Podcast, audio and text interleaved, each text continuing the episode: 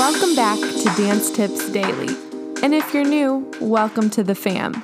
I'm your host, Danny Albertina, and this is the podcast where I read to you, with the author's permission, of course, short and sweet dance excerpts on topics such as choreography, performance, mental health, physical health, nutrition, education, and more.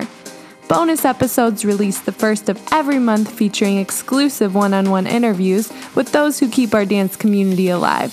If you're ready to spend a little time getting a little better each day, let's dance in.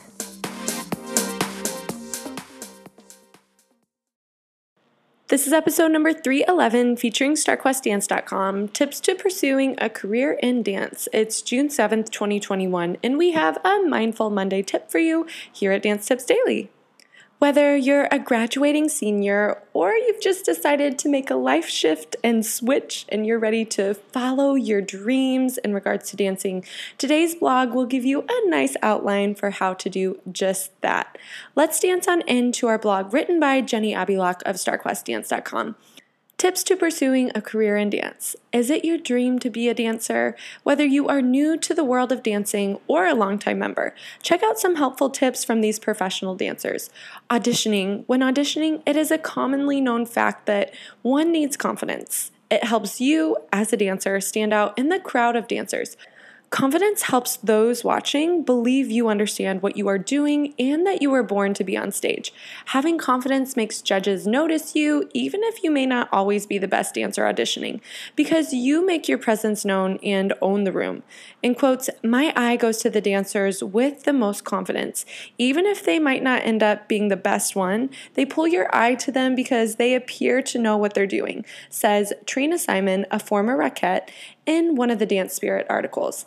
Accepting rejection.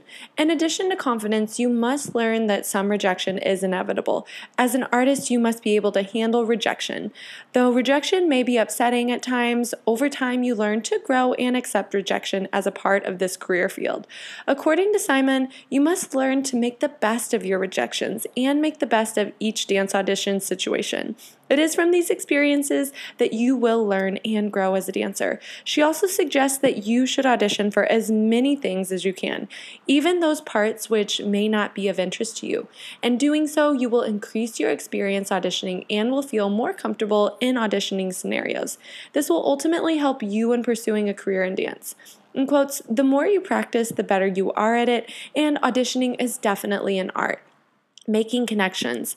As a dancer seeking success, you must be ready and willing to develop relationships with people in the field. When you go to auditions, make friends with choreographers and directors. In the future, such relationships will be sure to help you further on in your career.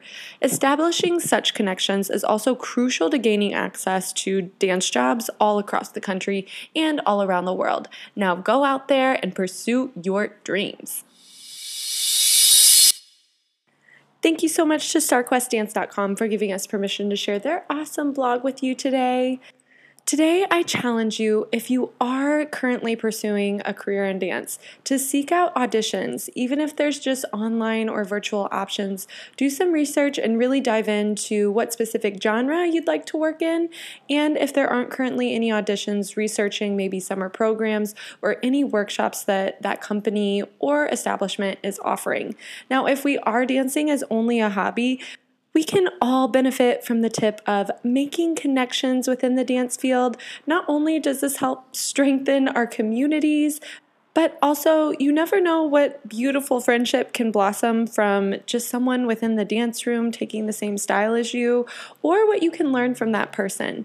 Whether it's something as simple as speaking in person, or complimenting someone for their awesome work ethic within class, or reaching out on Instagram. I challenge you to do one thing that can connect you with another fellow dancer. That being said, that's your short and sweet tip for the day. I hope you enjoyed, and as always, happy dancing. Thanks for listening today, and tune in tomorrow for more short and sweet tips. Happy dancing.